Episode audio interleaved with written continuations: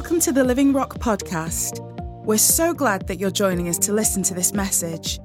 Whoever you are and wherever you're listening from, we trust that you'll be equipped, envisioned, and encouraged as you listen today.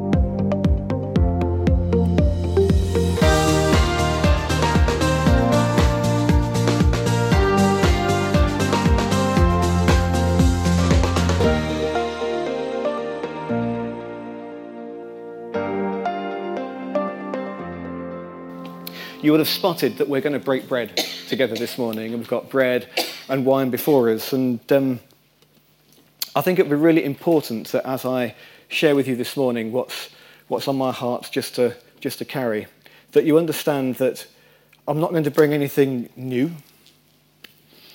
I'm going to bring something radical, but you've heard it before. But I believe it's absolutely vital for us to get a grip of, not just in our heads, but in our hearts as well. And I think it will really help us as we come to the table this morning. I don't know whether you have started to think yet about New Year's resolutions. I'm hopeless. I actually don't really go there. But I do have aspirations. I do have things which I'd like to see happen. I do have things I'd like to see change in the next few months, in the next few weeks. And that may well be the same for you too. But we can see things clearly, can't we? Whether it's things in our lives or things spiritually, when we know the absolute foundations upon which our decisions are going to be made. And what I want to explain today and to talk about today is God's radical righteousness. It's a radical righteousness. But righteousness is being able to be. It is looking at someone or something where you look at them and go, wow, that's perfect. That's really good. There's nothing wrong with that. That's righteous. There are people in the Bible who are described as being righteous. One of the people who's described as being righteous is Jesus. And we're going to look a little bit about Jesus' righteousness as we talk this morning. A correct understanding of the righteousness that Jesus gives to us will really help every single one of us in this next year as we face the ups and downs of life. And you know, there are bound to be joys and challenges in our life in 2019, just as there have been in this year and every year since the beginning of our lives. They're certain to come our way, but a correct understanding of Jesus' righteousness given freely to us is really going to help us. So can I turn us, first of all, to the book of Romans, surprise, surprise, and we're going to look at chapter 5. And I'm going to read chapter 5 and just into the start of chapter 6 as well. The book of Romans has lots to say about righteousness. So Romans chapter 5, starting from verse 1. Therefore, since we have been made right in God's sight by faith, we have peace with God because of what Jesus Christ our Lord has done for us. Because of our faith, Christ has brought us into this place of undeserved privilege where we now stand, and we confidently and joyfully look forward to sharing God's glory. We can rejoice too when we run into problems and trials, for we know that they help us develop endurance, and endurance develops strength of character, and character strengthens our confident hope of salvation. And this hope will not lead to disappointment, for we know how dearly God loves us, because he has given us the Holy Spirit to fill our hearts with his love. When we were utterly helpless, Christ came at just the right time and died for sinners. Now, most people would not be willing to die for an upright person, although someone might perhaps be willing to die for a person who is especially good. But God showed his great love for us by sending Christ to die for us whilst we were still sinners. And since we have been made right in God's sight by the blood of Christ, he will certainly save us from God's condemnation. For since our friendship with God is restored by the death of his Son, whilst we were still his enemies, we will certainly be saved through the life of his Son. So now we can rejoice in our wonderful new relationship with God, because our Lord Jesus Christ has made us friends of God. When Adam sinned, sin entered the world. Adam's sin brought death. So death spread to everyone, for everyone sinned. Yes, people sinned even before the law was given, but it was not counted as sin because there was not yet any law to break. Still, everyone died from the time of Adam to the time of Moses, even those who did not disobey an explicit commandment of God, as Adam did. Now, Adam is a symbol, a representation of Christ who is yet to come. But there is a great difference between Adam's sin and God's gracious gift. For the sin of this one man, Adam, brought death to many. But even greater is God's wonderful grace and his gift of forgiveness to many through this other man, Jesus Christ. And the result of God's gracious gift is very different from the result of that one man's sin. For Adam's sin led to condemnation, but God's free gift leads to our being made right with God, even though we are guilty of many sins. For the sin of this one man, Adam, caused death to rule over many, but even greater is God's wonderful grace and his gift of righteousness, for all who receive it will live in triumph over sin and death through this one man, Jesus Christ. Yes, Adam's one sin brings condemnation for everyone, but Christ's one act of righteousness brings a right relationship with God and new life for everyone. Because one person disobeyed God, many became sinners. But because one other person obeyed God, many will be made righteous. God's law was given so that all people could see how sinful they were.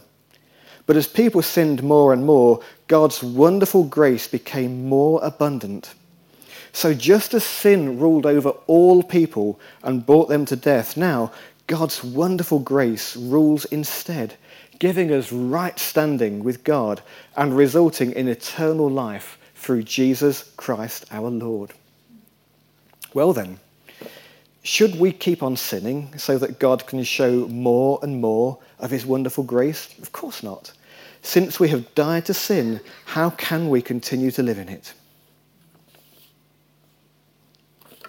Unless you and I are completely convinced that God has given us a free gift of righteousness that makes us completely acceptable to God, we will forever be battling a sense of sin and guilt and unworthiness. And those feelings can paralyze us spiritually, absolutely. And if uncorrected, will prevent us from being effective in our families and in the body and in the mission of the church. It's essential that we understand, and we preach this, and I want us to really understand it. It's essential that we understand there is nothing we can do to justify ourselves in God's sight. Nothing. When feelings of unrighteousness come, we can often look to our own performance. But there's nothing in our performance that can give us right standing with God. It can be easy for any one of us, to have a bad day. Things go wrong. We forget to pray. We do something stupid and immediately get consumed with guilt. We don't confess it before God because we actually did the same thing yesterday and told him then it would be the last time ever. And we feel really silly. And we get home and we shout at the children and we kick the cat and we're ratty with our spouse. And we hear the whisper of the accuser saying to us, "You should call yourself a Christian." And we feel unworthy and guilty and useless as a follower of Jesus. That can apply to any one of us. But this is what the scripture says. There is nothing that we need to do, nothing that we can do to justify ourselves, to make us righteous in the eyes of God. Romans 4 verse 5 says, but people are counted as righteous not because of their work, their performance, or things they do, but because of their faith in God who forgives sinners. That is the only criteria. Romans 5:17, but even greater is God's wonderful grace, and his gift of righteousness for all who receive it will live in triumph over sin and death through this one man, Jesus Christ. When the accuser comes, we are people, men and women, who are living in triumph. Yeah. You see, we must not get confused between two more big Bible words. We must not get confused between justification and sanctification. Let me explain what I mean. We must not get confused between justification, which is receiving God's absolutely free gift of righteousness, and sanctification, which is the process of us being made holy, being made fit for purpose. It's the thing that we are designed to do, designed to be. That's when something is sanctified. Justification comes first. Sanctification is what happens when our hearts respond to the wonderful free gift of justification. Do you get that? Do you understand how the justification has got to come first? It is nothing to do with our performance whatsoever. And getting those two things mixed up, justification, sanctification, is an easy trap to fall into. Because in almost every other area of our lives, performance is the thing that we are valued on, that we find our worth in sometimes. Sometimes, in a particular workplace, our performance is the basis on which we're judged and evaluated. So we can understand any individual who maybe has been saved, they know forgiveness of sin, they've declared themselves to be followers of Jesus, they've received the free gift of righteousness. They have been justified. But then you're discipled into the church. And the things that the church will say to you is, hey, it'd be really good if you were to pray every day. And you really would be helped if you read your Bible. It'd be great if you're there Sunday mornings. It'd be really good if you could be part of a life group. It would be excellent if you could serve the body in some way. And, you know, these are things that we all teach here at Living Rock Church. We would say all of those things are important. Yeah. Of course we would. But also things like bringing our tithes and our offerings are things which we would say are important. And there might be implied direction from the things we learn and things we hear other Christians say about the circle of friends that we keep, or the right way to dress and present ourselves, or the social activities that we should be involved in or not. And just when a new believer has found liberty and new life in Jesus, all of a sudden it can look like it's a big stack of rules and a real sense of failure and unworthiness, and maybe even a loss of joy if the rules are not adhered to. Can you see the tension in that? God has justified us freely. An outstanding exchange has occurred. The righteousness of Jesus has been credited to us. Let me read a couple more scriptures to you. 2 Corinthians 5:21.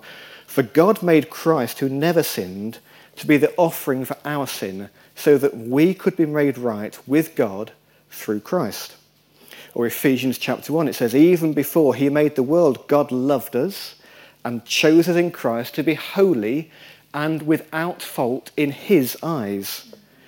God decided in advance to adopt us into his own family by bringing us to himself through Jesus Christ. This is what he wanted to do, and it gave him great pleasure. So we praise God for the glorious grace he has poured out on us who belong to his dear Son. The righteousness of Jesus is not a pie-in-the-sky theoretical concept. You know, Jesus came at that first Christmas as a little baby, and he grew up into a man. And during that time, he never sinned. He never prayed to his father asking for forgiveness. Daily, he lived a life full of good choices. Daily, he lived a life full of righteous actions. He was full of compassion. If that was our life story that someone was talking about, it would be incredible, wouldn't it? I think it would. Here's the news. That is now our life story that we're talking about. Because all of the righteousness of Jesus has been given freely to anyone who commits to follow him. What a great transaction that is. All of the righteousness of Jesus has been transferred to those who have forgiveness of sins, know what it is to be justified freely by God's grace. When God looks at us, he doesn't look at our own lives, our manly, sinful lives. He sees the life of Jesus. He sees complete righteousness. That's occurred already. That is the state that we as men and women who have committed to follow Jesus already live in. Isn't that great news? There is nothing that we can do that will add to that righteousness. There's nothing extra that we need to do just to push us over the line. By ourselves, we are millions of miles away from the line. Jesus has done everything that is necessary for us to be made right in God's eyes. There's no element of performance on our part. Simply having faith in God is sufficient. So take heart. This is really liberating news. When we're having that bad day, and we've messed things up, and we've run late, and we've not prayed, and we've not read our Bible, and we've had an argument, and we've said something stupid, and we are still completely righteous in God's eyes. This is why the gospel of salvation through Jesus is so offensive to people. If we've placed our faith in Jesus and are following him, then Paul would describe us as being in Christ. That was Paul's favourite phrase for describing people who are followers of Jesus. Long before the phrase Christians was used, when Paul wrote to Christians, he said, "You are the people who are in Christ." It's a very interesting phrase, and he uses the phrase quite a few times in this 5th chapter of the book of Romans, because Paul explains the difference between being in Adam and being in Christ. Now, I guess that many people wouldn't wake up in the morning and consider themselves to be in Adam. If you were to go out into the town and say, "Are you in Adam this morning?" they'd go, "What on earth are you talking about?" But what we mean by this, Paul is describing people who are living in their natural, sinful, human state, described as being in Adam. And Paul explains the differences in Romans 5 between Adam, being in Adam, and Christ, that is, being in Christ. So in verse 12, we read about Adam, that Adam sinned and sin entered the world. In verse 15, we read that Adam, his sin, brought death to many, but of Christ we read that his life brought forgiveness to many. Completely different. Verse 16, Adam's sin led to condemnation, but Christ's free gift leads to being made right with God. Adam's sin led to death ruling over many, whereas Christ brings triumph over sin and death. Adam disobeyed God, and he caused many to sin. Jesus, he was obedient to God and caused many, many to become righteous. In our natural state, we all in God's sight identify with Adam. There's no overlap at all. People will talk about whether someone is a good person or a kind person or a nice person, but even the bestest, goodest, kindest, nicest person is still a million miles away from wearing the righteousness that Jesus freely gives. I don't know whether you have come across Venn diagrams. We're in a school, so I'm going to talk about Venn diagrams just to shake it up. So if you know what a Venn diagram is, they look like this. Hey. So this is a Venn diagram. So you have often two or sometimes more circles. In one circle, well, this section is only things that are unique to one set of items or rules or whatever. I'll show you in a second. The overlap is ways in which the two circles are the same. Okay, so let's have an example. Let's look at the next one. Told you in a school. Okay. Multiples of 3, multiples of 5. Hope we're keeping up here. The numbers in the middle are multiples of both 3 and 5. Okay, we're learning something, aren't we? Look at this. This is on the curriculum. Okay, have a look at this one. I like this one. Oh.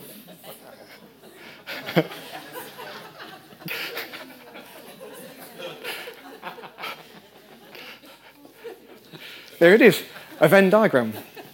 And finally, we've got this one. People who understand Venn diagrams and people who don't understand Venn diagrams. There we are.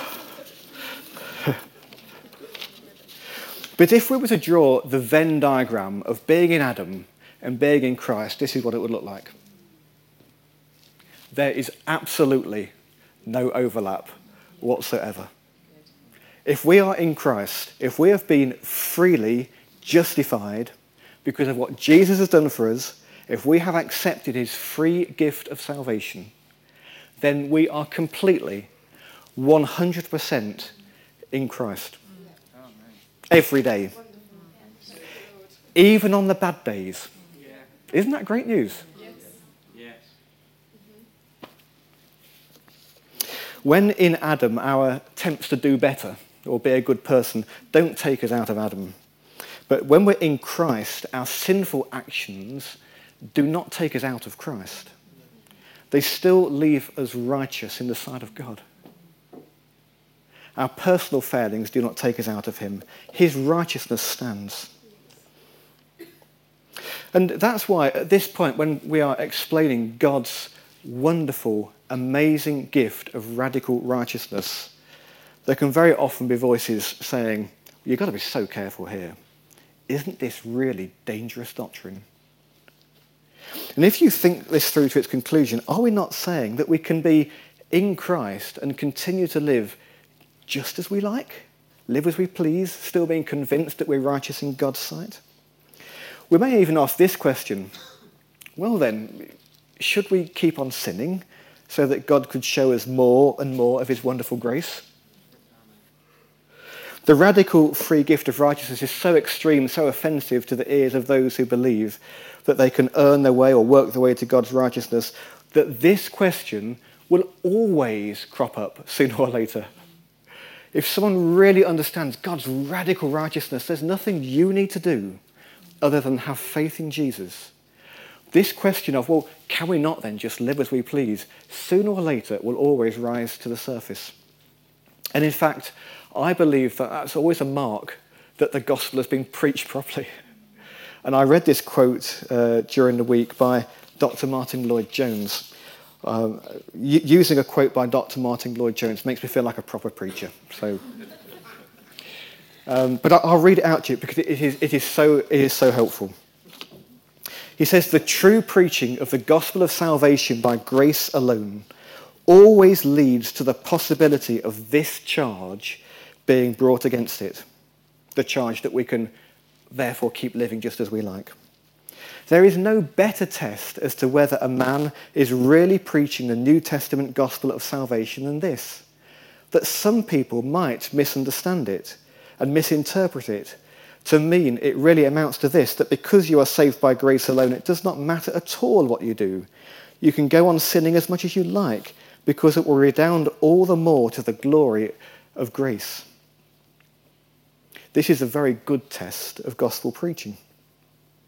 Martyn Lloyd-Jones says, if my preaching and presentation of the gospel of salvation does not expose it to that misunderstanding, then it is not the gospel.